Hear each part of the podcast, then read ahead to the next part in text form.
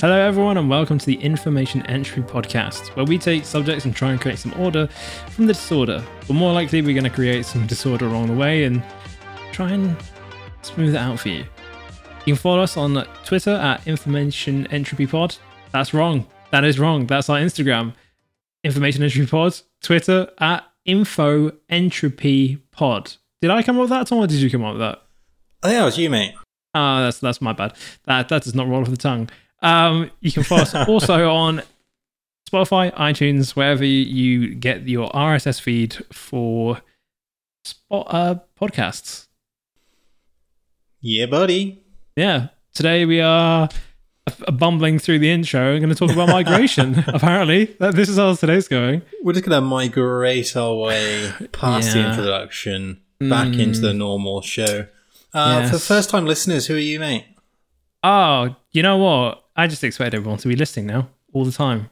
Yeah, how dare you? How dare this be your first episode? Uh, my name is Mitchell. I'm joined mate. by. I'm Tom.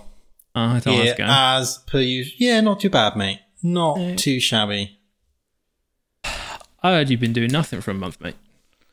Uh, you'd be correct, mate. To be honest, I've been having not through my own like kind of uh, choice. It was you can't work Uh. until this date, so it's like okay. Mm, I guess mhm. I'll take that time to mentally recuperate, get some work done, say, travel how- around a bit. how when was the last time you had like a proper break of this magnitude? Uh, I've been doing this for a year and a half. And before that, I was working freelance, so that wasn't really a break. And before that, I was doing my master's, and before that, I was working freelance. So I'd say a good three or four years. Nice. And you've had a, a whole month to yourself, Yeah, fun stuff. intruding thoughts, those inescapable thoughts that come to you in It the dark. happens, you know. You know, it's all right. I've been I've been funneling those thoughts into positive energy Yeah, and ice cream. yeah. I was gonna say, and also falling off your bike. Yeah, you know that's something we didn't have to bring up. But yeah, I, it's, it's a falling good off my story. bike twice in one morning. Yeah, Uh, yeah, so if you want to feel sorry for anyone, uh, maybe you're feeling down in the dumps, but feel free to laugh at my tragedy of a morning the other day. Went out on a bike ride. I'm trying to, you know, get the heart pumping once a day. Mm, Um, it's get stung by a wasp No, in the ankle, right? Yeah, and it's not well- like I'm going that slowly, mm, but uh, so I don't know how it landed on my leg. I must have, I don't know, rode into it, and it was like, "What are you doing?" and stung me. you know what? The only time I've been I've been stung by a wasp also is whilst riding a bike. So Oh, well then, Yeah. it's obviously where they hunt. yes, It's obviously what they hunt. the natural Um, hunting ground of a wasp. Me looking down at my ankle, like, why is a wasp there and stinging me? obviously, I took my eyes off the road a little bit. Um, may have came together with another gentleman riding his bike, who, to be fair, also did not look left whilst entering a, a cycle lane. Um, yeah, yeah. Anyway, it is what it is. It is what it is. Went to the pharmacy, get some alcohol wipes. And I was like, oh, you know what? That's that's hurt my feelings. I'm gonna get a pastry to fill that hole in my heart. And uh, on the way to get a pastry to fill the hole in my heart, I fell off my bike again. On the other side, though, to even even things out. So yeah, uh, your day did not go as badly as that half an hour for me, at least. Yeah. So take some comfort from that. Oh yeah, never got the pastry because I was too ashamed. So I never even got to fill the hole in my heart with fatty Italian pastries. yeah. Probably for the best. I mean, I was out there to cycle, you know, lose the weight, not gain it. Mm-hmm. Mm-hmm. Yeah. Yeah, the So one that's time my I, news. I, the, the one time that I got stung, I got stung uh, inside the mouth on my bottom lip. what? My Mate, you're not meant to eat wasps. you can no, my mum and I we went out for a, a cycle ride. Uh, this was like I'm talking years ago.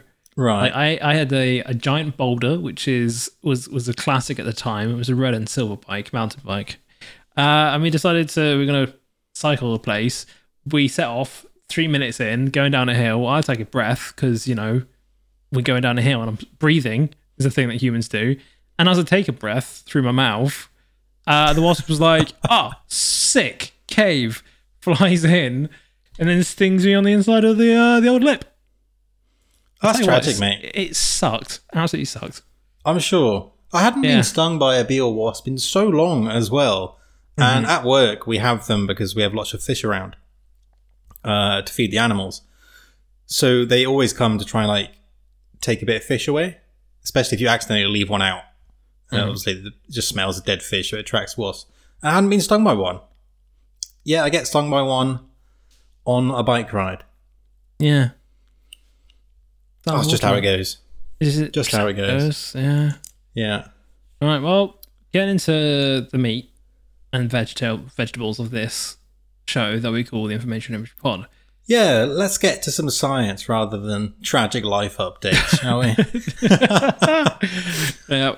Uh, so the news this week, I, I believe it's it is my turn. It Cover the news. Yes. Yep. So when we were discussing what we are going to do this week, we thought we may cover uh, migration and also mating. So we're going to split that off at some point in the future. We'll also have a, a mating episode. Uh, but so I looked at the news that was to do with mating, uh, and this week it comes from Korea. The news. Uh, they've just shattered their own record Oh, round of applause for Korea for the world's lowest fertility rate. oh, okay. yeah. Beating So Japan then. Yeah, uh, they, the- South Korea has always been lower than Japan. Oh, has Uh, it? Yeah, yeah, they've they've always had the world's lowest. Um, Wait, fertility is different to like what I think I was thinking of. uh, like Japan has a really low birth rate, right? Yeah, no, it's the same. Fertility rate is the Oh, okay, right. for it. Which I agree. I don't think that should be the terminology because it's they're not saying how fertile women are because fertile women could potentially be like not gonna have kid children in this economy. And be like, In no, this environment. we're not gonna have kids. So it's nothing to do with fertility. It's pure. It should be birth rate, but it is what it's called. So yes, uh, it faces the prospect of this, their their population of 51 million uh, more than halving by the end of the century if it continues on this trend. Oh, okay. So, uh, based on last year's data, because they haven't finished the census this year yet, um, women, Korean women, they have an average of just 0.81 children over their lifetime, which is down from 0.84 uh, last year. Not the last year, the year before, so 2020. So, Okay. yeah, the number of newborns declined last year by 260,000, which equates to about 0.5% of the population. That's mad. It, it is it absolutely. And we, we've talked about this before. We've done interviews with people that have reported this information before.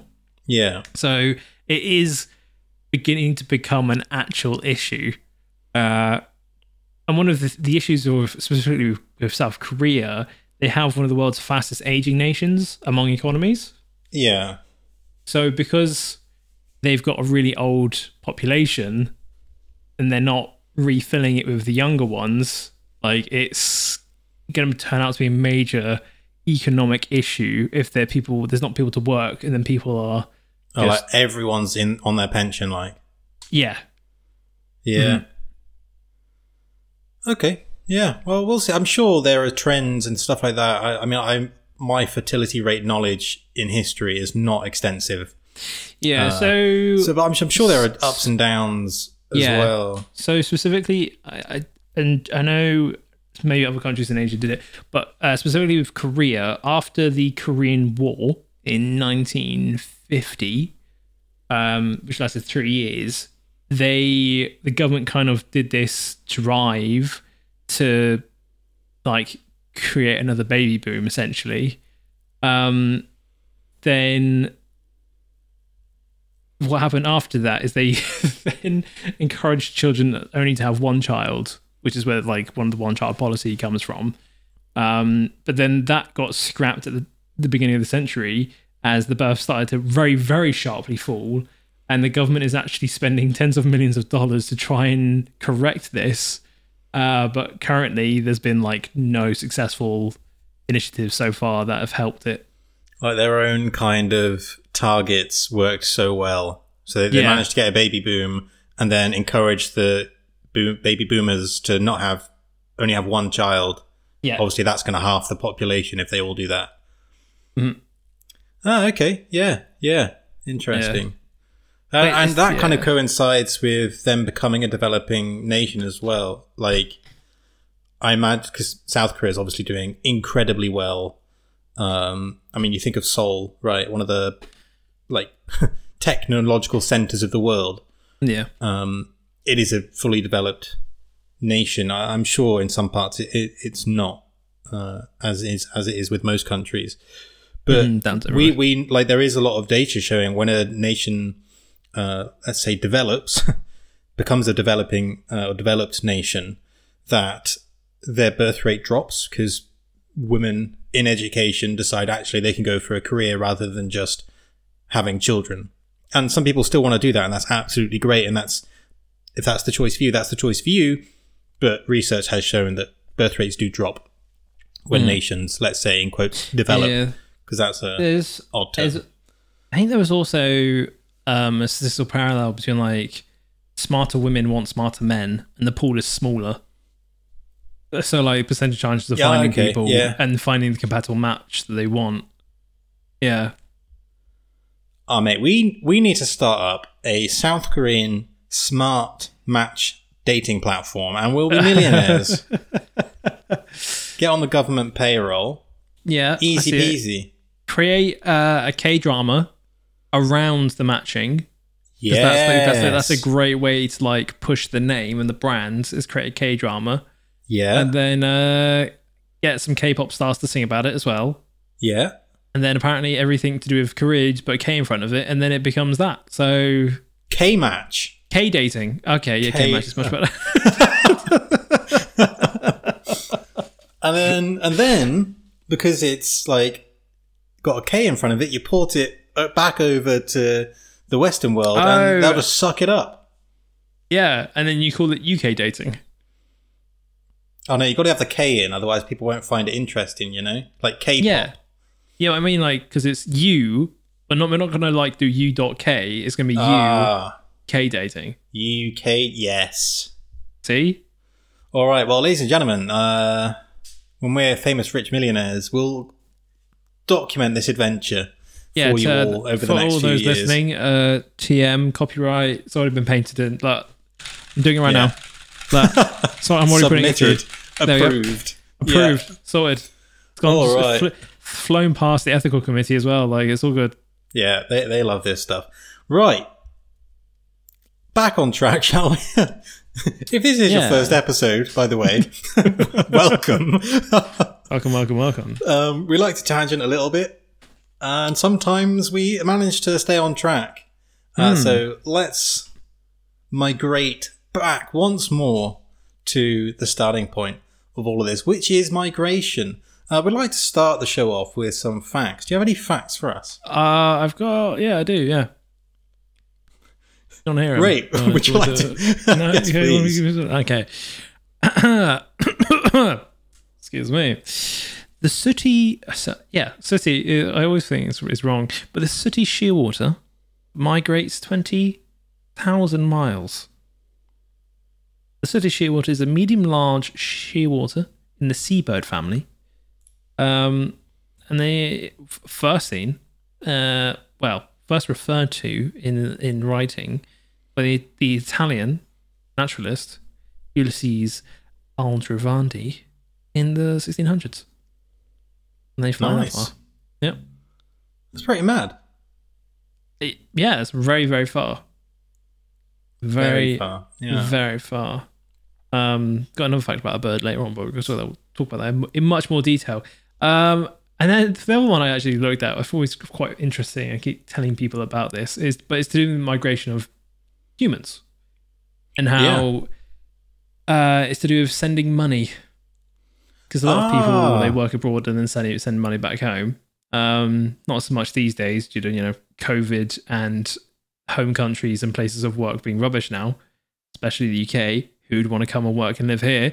Um, but it's to do with like ways round of uh, sending money between countries, uh, and and a lot of people still do it with banks, and there's lots of fees that incur. But there's there's many ways around it. The first one being a form of cryptocurrency that is the quickest and also cheapest way of sending money.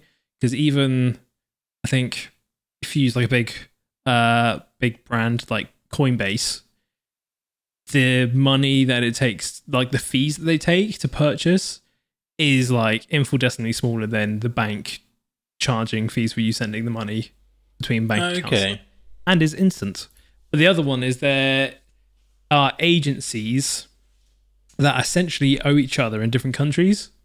And they Yeah. don't actually send the money. They just say, right, can you send this person this much? And we'll take um, our money down this much on our side. And this is like constant float going on of people owing each other money. Ah, Which I thought was quite quite interesting because no money actually gets sent between countries. It's just It's the just it stays IOUs. yeah, it stays in the country. Um, and then I guess they, at some point, they do a checks and balances and pay off what, what's owed on either side. Yeah, but doing it in one go would be cheaper than doing tons of different ones. Yes, indubitably. Ah, okay, interesting. Yeah. All I'm saying, right? Algorand is a, a governance token, uh, which means that the people decide what's going on, and the fees are like a 0.0001p at the moment for sending money. So if you want to go on that, everybody, uh, thanks. Appreciate it. Spoken like not a financial- true shareholder. uh, this is not financial advice. I gotta put that Yeah, on there so I don't get there, yeah. sued. um, Before I give out my facts, what is the bird you may come back to later? I don't want to Uh, step on bird- your toes. the bird that I'm going to come back later is the frigate bird. Ah, okay. So one of my facts about the Arctic tern, which holds Yeah. the record for the longest annual migration recorded by any animal ever. Any animal ever. recorded. So it may not be the longest one that to have ever existed, but recorded. So moving between Greenland and Antarctica, so opposite hemispheres there, uh, in a zigzag route, the bird covers 44,000 miles in a year and will travel the equivalent of going around the Earth 60 times in their lifetime, Wow. which is madness. yeah. for a bird. They're not like the biggest birds ever. So that must take some good going. Arctic tern. Let me just uh, size. It's about sixty-four to seventy-six centimeters wingspan. Its height uh, or length, sorry, is only twenty-eight to forty-one centimeters. So if you've got a thirty centimeter ruler, that's the length Yeah. of the bird. Uh, yeah, I, th- I thought it'd probably be smaller than larger because larger you got like power to weight ratio issues going on. Where if you're small, you don't need as much of a gust to. I guess it doesn't like fly, but it glides. like Glides Buzz, Light- around, Buzz Lightyear, is it? just falling with style. Yeah, like Yeah, that's fair. Um, my other one, toy. Yeah, sorry.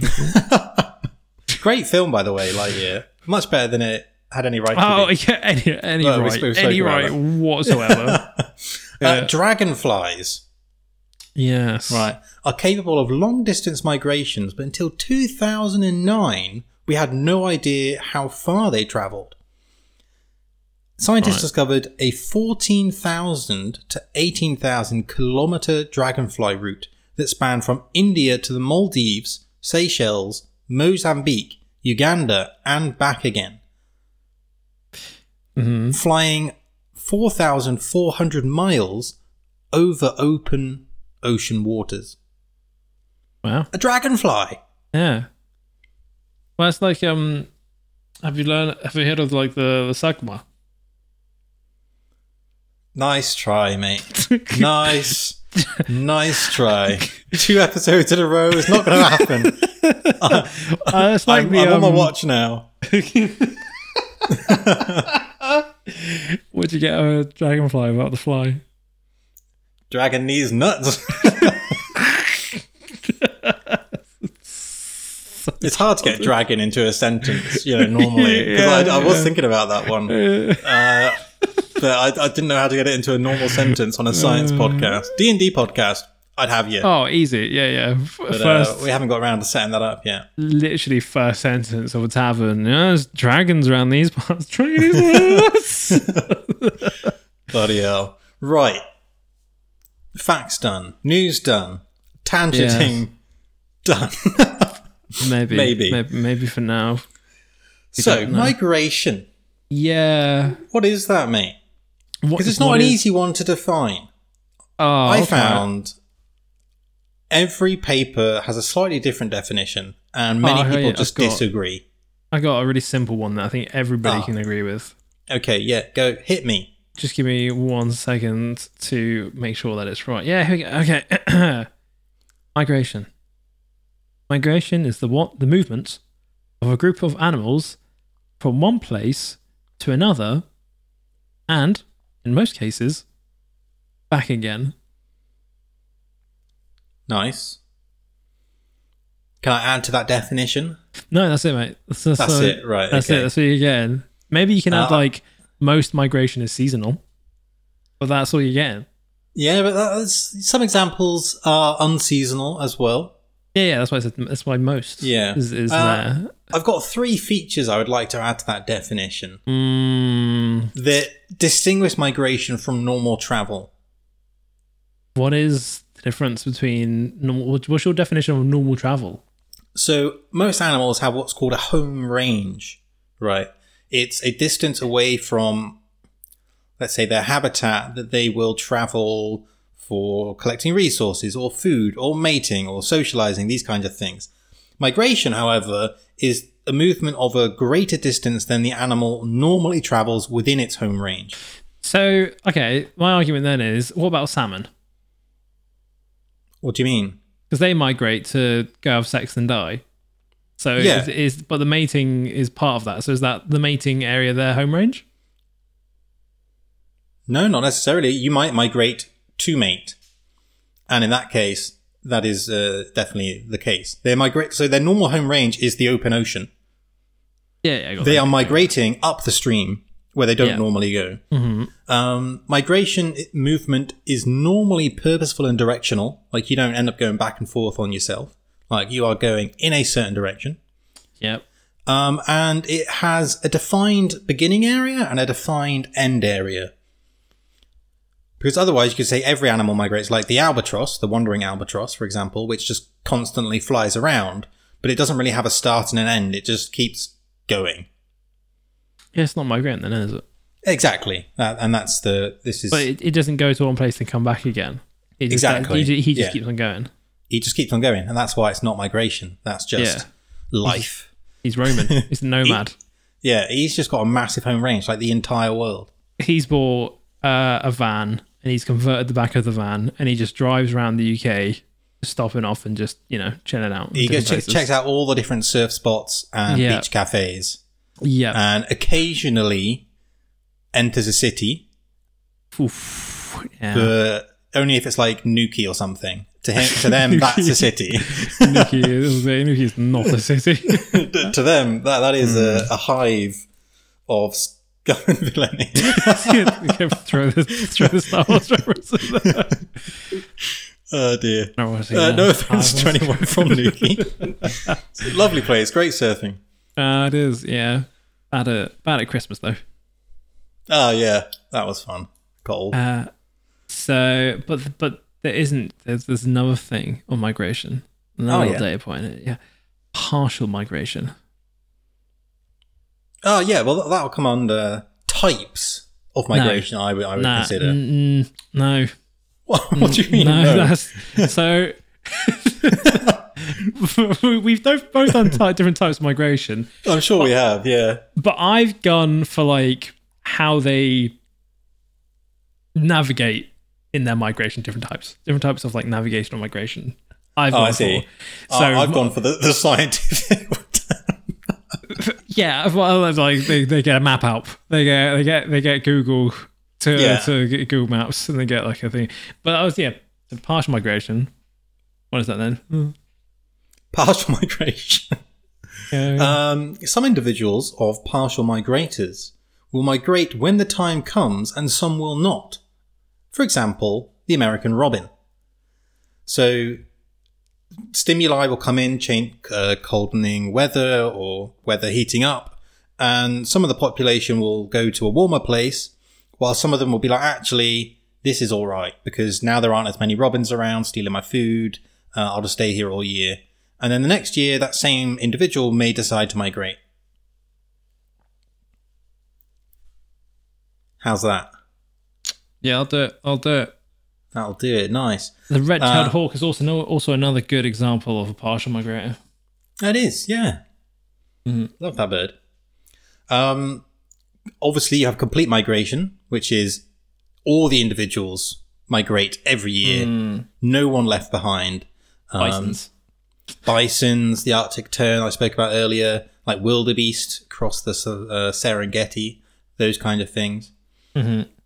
These are behavioral differences in migrators, though. And there's a couple more here. Uh, differential migration. Uh, these species have different migration patterns for different groups. So, for example, you say, you, well, not you didn't say anything. you could have young herring gulls compared to the adult ones, right? Young herring gulls migrate a shorter distance than older ones because they just don't have the energy reserves or the experience.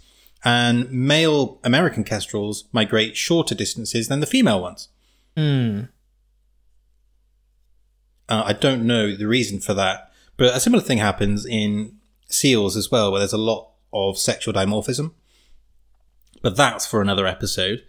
Then yeah, you have you're speaking funny words, music man. Sorry, sorry. Then you have interruptive migration, and these species do not migrate at all some years, but some or all might migrate other years. And blue jays are a good example of that, uh, as they will just suddenly leave if all their food runs out, which is a sensible thing to do. Um, so that's how you can c- classify migration on behavior. Does that make sense? Yeah. but you have a broader sense of migratory classification as well between obligate migrators where they have to migrate each year for survival. Again, mm-hmm. if you think about the wildebeest on the Serengeti, if they don't move around following the rain, then they're just literally going to die. Or you have facultative migration, which is where individuals can choose to migrate or not. And that normally depends on various things I'm sure we'll come on to. Okay. Yeah. Yeah. Boom. You can tell I, I've been waiting to do an animal related Yeah, podcast for a while. I, I'm getting I was gonna wind you up and let you go here. I think this is gonna, this is how this is gonna this is gonna fly. It's like when you get me Oh. on cybersecurity though, so it's fine. I just love animals, mate. What can I say? It's, it's interesting. Yeah, that's uh, jail time in America. You can be careful. Ah. What? What? Okay, moving on. So different types of mi- different types of migration. Oh, I've done my type. What else have you got for types? Oh, okay. So my types, my types are much more interesting. Oh, I'm sure, unlike, yeah. Unlike your partial, total solar eclipse stuff. Jaffa cakes, anyone? Yeah, Jaffa cake advert. That that's a throwback to That is a throwback. Wow. adverts when you were Yeah. young. Uh, 20, 2000s adverts. Something else. They Like that, just car, hit like that car crash one. Like that car crash one where the, the car flips over the wall and the children are having a picnic. Oh, fucking brutal. That got banned pretty quick. I don't remember that. No? Um, No. How about the the guy that hit a child and had PTSD, then would see the child everywhere? No. It's a dri safety driving advert. Yeah, that one. That that, that still haunts me. Uh, Yeah, the other, the other, the other driving one where the ominous ox followed the person rounds and he would constantly see it in his ring mirrors. Oh, maybe. And it was like the DVLA have got the new scanning system. We know when you're not insured or taxed. I can't remember which one it is. Yeah. Turns out they didn't. Yeah. uh, the one advert that stays with me, and it's because it's an absolute meme, is you wouldn't steal a car. Oh, yeah. You wouldn't steal a TV. TV. You wouldn't kill a policeman, then steal his hat, then shit in his hat, then give his hat to his grieving wife, then steal it again. Don't pirate this movie. Yeah, it was just such a stretch. like, how did we arrive here? But, uh, uh, yeah, but now it's funny. gone full circle. It's like you wouldn't download a car was the meme that came from it. And then people have like three 3D printed cars and been like, hell yeah, I would. yeah. Bloody hell. Big issue at the moment in 3D printing world is people 3D printing guns. Yeah, I, did, I did hear that. I haven't heard much of it recently, but uh, Yeah. at least a couple of years ago. Like- Um, In the UK, you can't get hold of like proper bullets. When I say proper bullets, I mean like nine millimeter and up, actual like handgun rifle ammo. But there's lots of like you can buy a shotgun ammo because there's there's things that you use it. okay. So there's Old like tractors. um old tractors to start it, like old some old cars actually use a shotgun bullet to to ignite the engine. yeah. weird. Um, but like uh, bird scarers and things like that, they use uh, shotgun rounds to to make the Okay. bang. Um, so you can actually buy them, but then you can just 3D print a shotgun essentially, and then just put, use the the legally bought shotgun ammo. Oh, yeah, that is an issue. Yeah, issues. Issues. I can't imagine it lasts that long, like a one and done. Yeah, but mate, that's all you need. I'm not gonna lie to you. If you're planning on going to kill someone, you only need one. well, that's true. especially if it's 3D printed, it'll fit inside your pocket. Uh, have you played Rust, where there's the shotgun where it's like a flint and they like smash the top of it to get the spark? No. Yeah, I imagine it being like that. Okay. Yeah, I guess I was thinking of like someone full on 3D printing like a double barreled yeah, and just having like 10 slung over their yeah, back. It's full over under style, just clear Yeah. plastic over under style. That's mad. Yeah. Yeah, that's Yeah. kind of scary, I suppose. It really is, really is. But a good point, a good thing, Alka, is um miniature miniatures. Yeah, The that's of- the world of fantastic. Booming miniatures business is, now. Is, is, is booming because and companies like Wizard of the Coast are being absolutely penalized for it because they people now realize how much they've been overcharging for miniatures for the past 10 years and that you can buy like the Battle Sisters or the Brotherhood or like just the 40k guys and just you know pay some guy to print them off online. See, I was about to ask, like Warhammer specifically, Yeah. you just make those. Okay, maybe it won't be as good.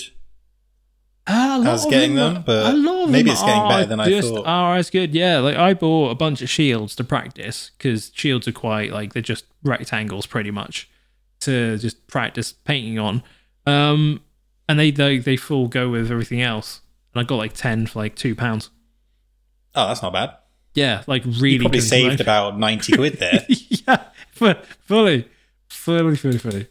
Right, migrations. Back different to- types. Mi- yeah. Different types of migrations. Okay, I'm interested here. So exactly how animals migrate, some animals, Okay. is is is still one of one of a great mystery of science. right. So before people knew about migrations, they had some very unusual explanations for seasonal movements of birds. Some thought the birds spent the winters under the mud of lakes. You didn't realize? I, I didn't. Uh, Others, other ancient scientists thought that one kind of bird turns into a different kind of bird during the winter. Well, they weren't too far off in some terms. Like some birds do go through such a dramatic change in color. Hmm. Yeah. Uh, today, we know that those explanations aren't close to being correct, but migration is still a bit of a mystery. Uh, some scientists are much closer to understanding this mystery, apart from eels. Eels are still a, a mystery and will always be. Um, they I think studied it's like they're just so coked up, what eels? and this is an actual thing, oh right? yeah, yeah, because the water, The, the, cocaine in the rivers water, yes. in like uh, Yeah. Europe are so polluted with drugs that it's actually affecting the reproductive cycles of eels. So maybe they're just on a coke fueled bender of a lifetime, yeah, and they just go somewhere without even like you know understanding it themselves. Uh, but here are some examples of how animals actually do migrate. You ready? with Tom? the legs. their wings. Oh. Uh, there are some that have the sun compass. That's what it's Oh, okay, okay, yeah, yeah. We're on Yeah. the how. Yeah, got you. Yeah, so not just like, oh, they've partially done it. Like, I want to know how they've actually done it. Like, they didn't get halfway and give up. They're like, Sharon, this is too much. I can't do this anymore. All right, we're stopping in this London place is nice. this This place, this place is nice. Let's just stop it. Yeah. Look, there's a McDonald's. We can skim the food off, and then we can go home in a couple of months. It's like when you go out for a restaurant, we haven't booked anywhere, and you're just like, oh, it was closed. Right. Well, there was a nice place we saw on the way over. We're going to stop there. It's halfway. That's fine. Yeah. Um, so, sun compass. Some migrating animals may use the movement of the sun across the sky to find their way. Since the sun changes position as the Earth rotates, these animals would need to be able to make adjustments to their path of travel so it's not affected by the sun's movement. This is called time compensation. And experiments uh, with the European starling showed that this is how it happens and how they, they navigate. So those animals that they migrate during the day are most likely to use a sun compass to find their way. Yeah. And also sometimes when you release some birds during the day, they'll like fly around a bit to get a, a sense Yeah. of where the sun is before like setting off. Okay. And if it's overcast, they'll just keep flying in circles and not actually go anywhere. oh, that'd be a bit of a pain if you're a pigeon fancier. Yeah. A bit of a pain there. Yeah. But it's very Okay. interesting because it implies that these animals have an internal clock. Like they uh, can acknowledge the passing of time, which is something very heavily debated. And there's some very interesting things. on there. agree. I don't agree with that. No, I get what you mean. How can you like this? But it was just hard to prove. Yeah. You know what I Just be- mean? And just this was one of the ways because that- they're like their internal mechanisms can like understand doesn't mean they have a concept of time.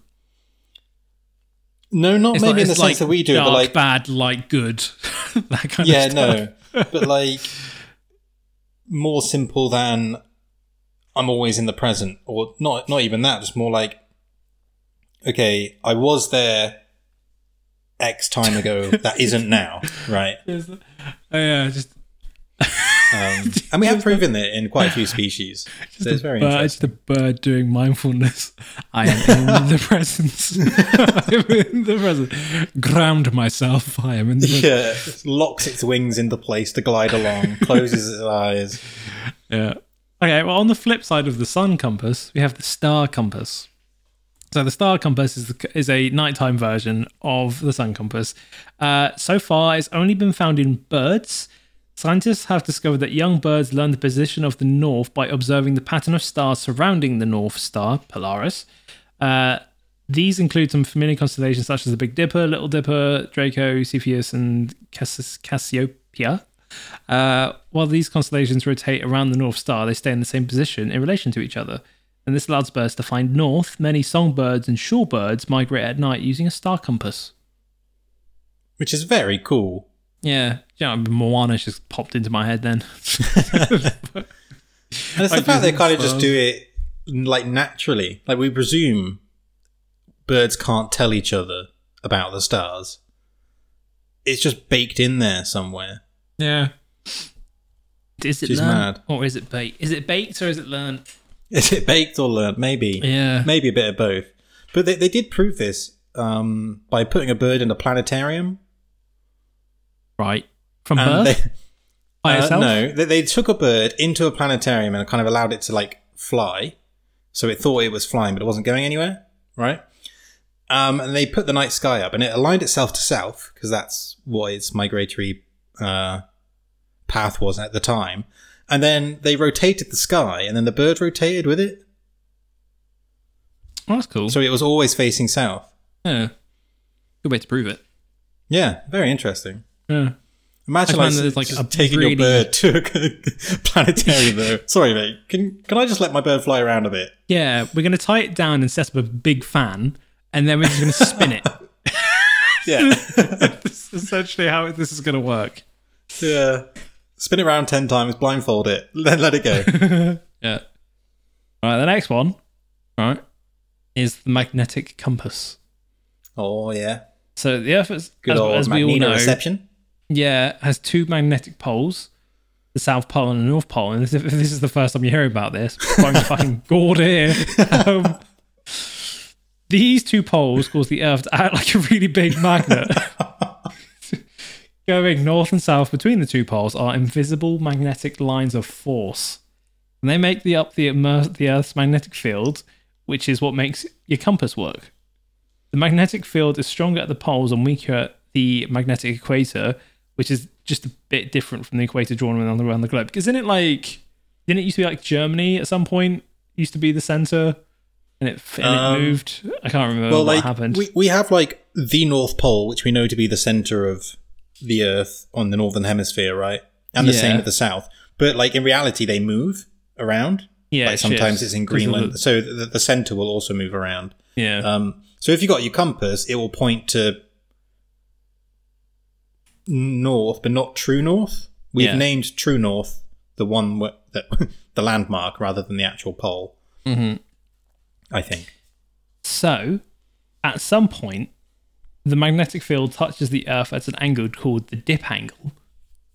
And birds and other animals, such as sea turtles, can fly north and south because they're able to detect the magnetic lines of force. Uh, while they're not sure how, scientists believe that birds can also detect the dip angles. And this would help them know how, how far north or south they've moved. Yeah, which is kind of incredible, really. Like, if you're at one position in the Earth and you're like, okay, no, I need my magnetoreception organ to feel a different way, Yeah. and you just kind of keep flying until it feels exactly like that, it must be sensitive enough to detect differences over a short distance as yeah, well. if it, uh, the way that I imagine it in your brain would be like, um, you just have like a vibrating pole, and if you're like closer to the equator, it doesn't vibrate that much. But like the closer you get to the poles, the more it vibrates, and you do it on like how much the vibration increases, how far you've gone. okay. I get a bit annoying, like if you're on the North Pole and your head's just jiggling around. yeah, I, I imagine. Well, you don't see many birds apart from I think. I think they've kind of like uh, theorized they have a piece of magnetite in their nose or something, right. and it pulls on muscles Oh, okay. depending on uh, how it's oriented or aligning with the magnetic poles, Yeah. uh, and that's how they detect it. But that's a know. theory. Yeah, Yeah, we, just, we just don't know. Again, like Just the don't know. eels, the sci- scientists just don't know. By the way, When when we say they we, learn? we, we don't know about the eels, it's uh, eels having babies and mating. So prelude. Um, we just don't know how where more eels come from. it is just a mystery. It is. It is a mystery. Which is weird to think about. Like, eels are not the most uncommon thing, right? Yeah. Lots of countries eat them. But we just have no idea where babies come from. Yeah, Maybe it is the storks this time. maybe. We I got heard, the it's, legend I heard it's, like, it's electricity, possibly. That, that's causing it. ah, Yeah, makes sense, yeah. because electric eels. In your modem. Yeah. Do you know what? I think cartoons in like the early 90s, in the yeah, 90s and 200s, I was a lot more scared of being electrocuted by an eel than I probably should have been growing up. Yeah. Like that that trope of being like, oh, it's a piece of electric eels is like that's never going to happen in real life. James Bond and Yeah. Indiana Jones set us Indiana up. Jones. Mm. Yeah, Like- like the, like all the the Firewatch stuff as well. I was Yeah. expecting like to be on fire a lot more as an adult. Stop, drop, and roll. Stop, drop, and roll. Only you can prevent Yeah. forest fires. Yeah, Uh, also, quicksand. yeah, quicksand. I was- I'd like we know what to do, but the thing is, I've got I think stuck before as a child in some mud that we shouldn't have been walking in, and I was like, "Good thing I know what to do here." Flop. Just lay down. I ain't sinking. yeah, that's the best thing to do. Um, we've talked about this before, but the weird alien advert, uh, the warning video advert thing about the, the one of the aliens that has a lighter then burns down its entire civilization. No. Have you not? Do you not remember this? No. Let me see if I find it. But yeah, essentially, the an alien like finds a lighter thing, like covers it, com- coverts it, covers it. Yeah, like Gollum Gollum's it. Yeah, goes all Smeagol uh, on the lighter. Yeah, yeah, then starts playing with it, then accidentally burns down its entire civilization. Oh, okay. They really do know how to target children, don't they? Like that will stick in your head as a child. Yeah. Okay, fair. Uh, yeah, all right. Have you ever been stung by, uh, electrocuted by an animal? Electrocuted. Yeah. Do, do you class like a jellyfish as electrocution? No, because that's stinging. That's using nematocysts. All right, Mister Doctor to be. Cool. Look, Uh, I had to do a whole module on jellyfish. Okay. Yeah. no, I don't think I've ever been electrocuted. I'm trying to think Fun of stuff. Yeah, like what would. What would, you what look at electric belong eels rays. Rays? No. Maybe that's about it. Electric eels rays. I'm sure there's others, but uh, less common. Common. hmm But yeah. No. No, no. Well, that's an experience you've got waiting for you, mate. yeah. Like static just causes me enough pain. I don't think I want it from like a charged animal. Ah, moving on. Moving on. Moving on from the. Moving on. yes. Polarized light. Mm, yeah. So polarized light comes from a special kind of light wave, and it comes in many forms. I've actually got some sunglasses that polarizes light, and it's really funny to go walking out and like walk by rivers because Yeah. it polarizes the top, so you can just see into the water, which is quite quite unreal. But I just like that's how birds, some birds, view the water. Yeah. Always wonder, a kingfisher maybe. Um, but uh, it creates patterns in the sky that stays the same as the sun moves across the sky. So even if the, clou- the sky is cloudy, animals can still tell the position of the sun based on the pattern of polarized light. Uh, this navigation system is used by insects, amphibians, fish, and also birds. Which again is crazy to think about. Like, if you're seeing this trippy ass pattern in the sky, that must be very detailed because there are lots of wavelengths of light affecting it. Yeah. And just remember how it changes as the sun is in each position is crazy. hmm Really cool. Yeah. The last one, uh, landscape maps, which is kind of more humanistic, but it's navigating around by knowing your route or visualizing it, Oh, okay. Yeah. which is how I navigate myself. But apparently, it's quite weird for some people.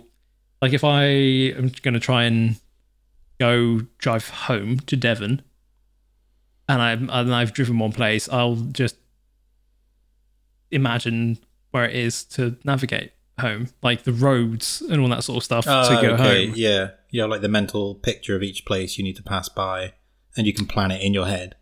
Yeah, just like every single step along the way as well. This is something that we- we've discussed before about how Yeah. if I'm going to plan where I'm going to drive, I'm just going to fly through it in my head. I'm going to visualize me flying through the whole journey. I don't do that, but I have like specific landmarks along the way. Okay, yeah, turn turn left at the Big Dipper, turn right at the Chuck E. Cheese, Yeah. two turns after McDonald's. Like, am I lost? Oh wait, no, there's that landmark. Yeah. Okay, I'm on I'm on the right place. And then X amount of time after that I should be here. It's a easy way to realize like you're struggling with like weight loss is when you start like navigating via food chains. Like turn left after the McDonald's, turn right Yeah. after the Pizza Hut, two turns after the. No, uh, it just gets worrying where it's like, right, store. turn left after eating the Big Mac, turn right after getting the 12 piece chicken Yeah. nugget box. Oh, Um, the w- one more that I found really interesting, and it's only been observed in one non-human animal so far, is waymarking. Okay. So waymarking is where, and it has been shown in the wood mouse. So as I said, the first non-human animal to be observed doing both in the wild and under laboratory conditions. Hmm. Basically, while foraging or going somewhere away from its uh, nest, I think mice have nests. It will drag conspicuous objects such as leaves or twigs or other things that it can pick out obviously and then use those to orient itself on the way back. It's like if you go for a walk in the woods uh, and you like leave ribbons on trees to be like, okay, this is the way I came. And then you follow the trail of ribbons back. It's exactly the same as that. Yeah, it's also the start of a horror story, so maybe don't do that. Oh, is it? Okay. well, yeah, two way street. It also means people can follow you. Uh, yeah. but yeah, So, very yeah. interesting. I didn't expect that from a mouse. Oh, yeah, breadcrumbs. Yeah, breadcrumbs. And then the bird eats it. Sucks for them. Silly bird. Sucks to Yeah. suck. You're that bad. was the, the, the They're one, just bad. Just bad. uh, the one thing that ruined that movie. And I quite liked it. I like Hansel and Gretel, like witch hunters, animal hunters. Uh, Uh, yeah, no, I haven't seen it. it was the Americanization of Hansel.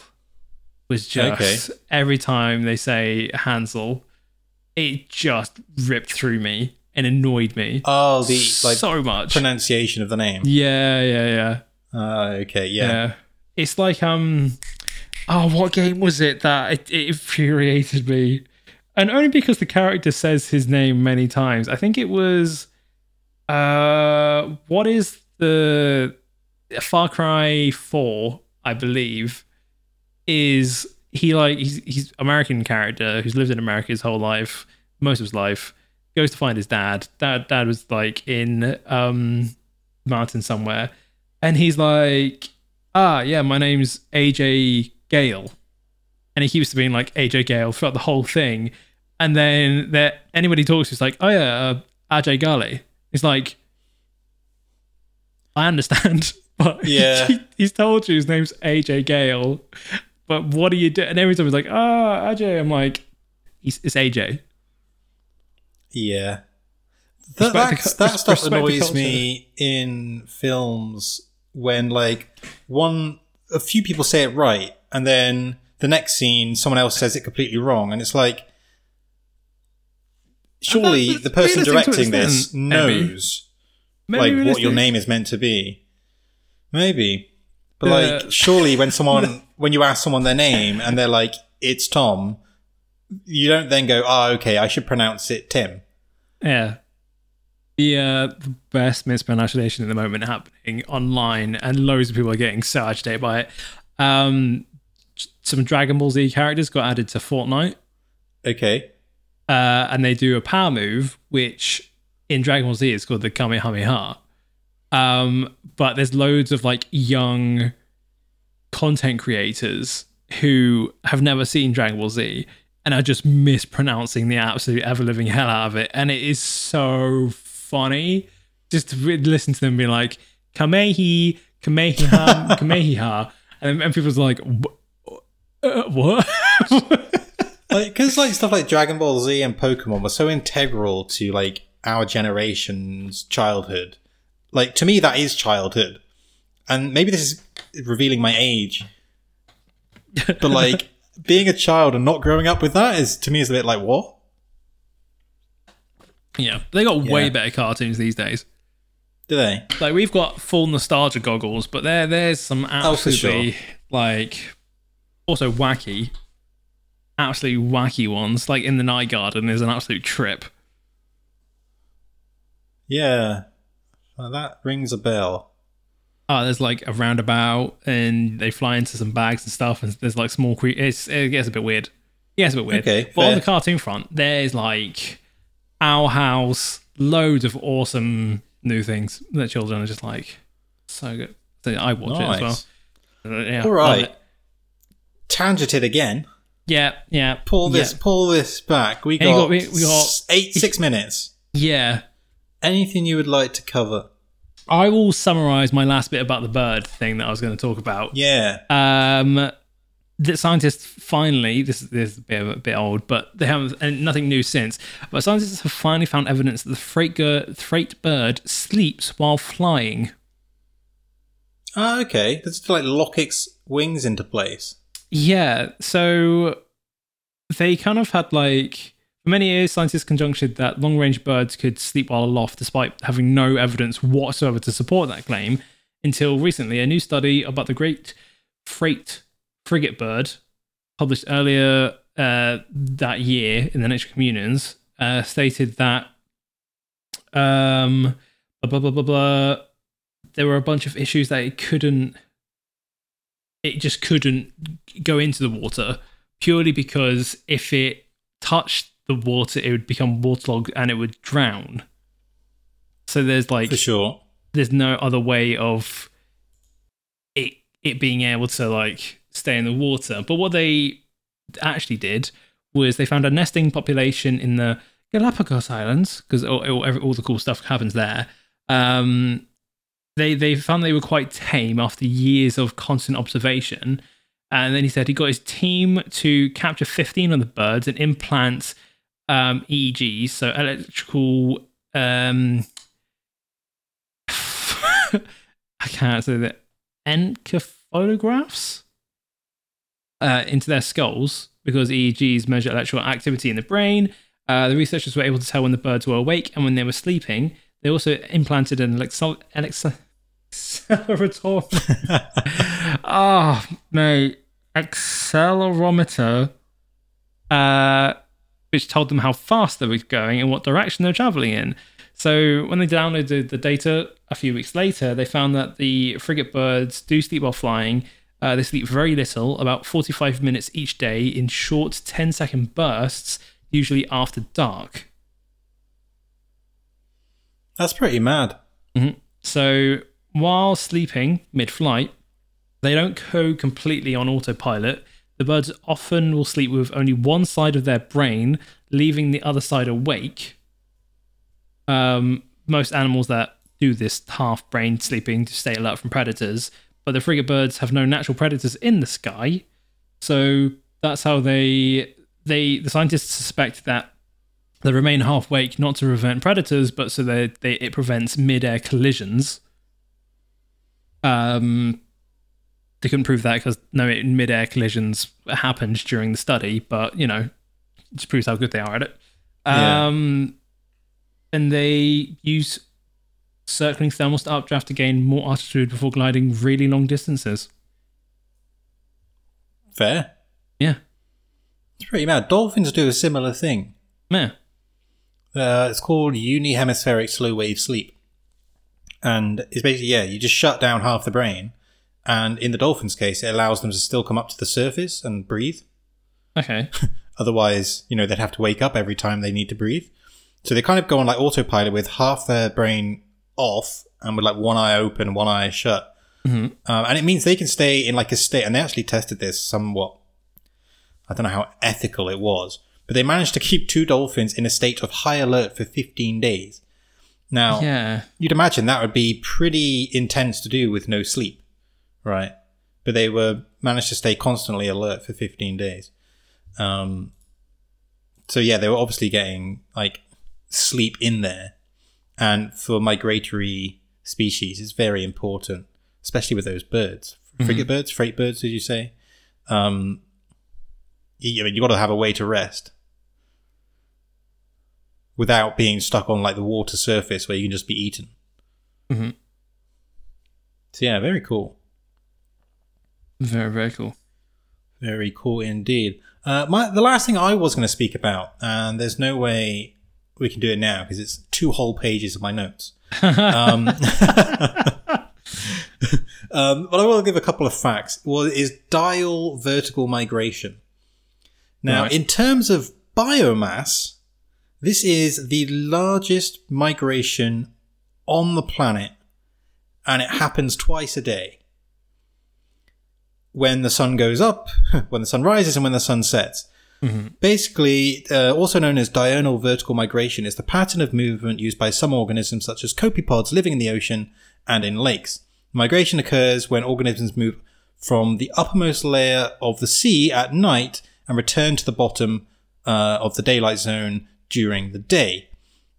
And yeah, in terms of biomass, it's the largest synchronous migration in the world. Um, kind of, you're thinking zooplankton, you're thinking uh, phytoplankton here, and the predators that follow them, such as mollusks, ray, fin fishes, uh, copepods, that kind of thing. Um, and yeah, That's- basically, to be honest, I think anybody in the economy at the moment is a copepod. aren't we all? I was to say coping. just seeing what we can land on. Yeah. Um, but yeah, I, I personally think this is one of the most interesting kind of like large collective animal behavioral patterns to, to, to witness. But we're not exactly sure why it happens. We think all of the phytoplankton and plankton come up during the night because they'd be seen at day and it's eas easier for predator avoidance. They don't stay up there all the time, even though that's where the food is.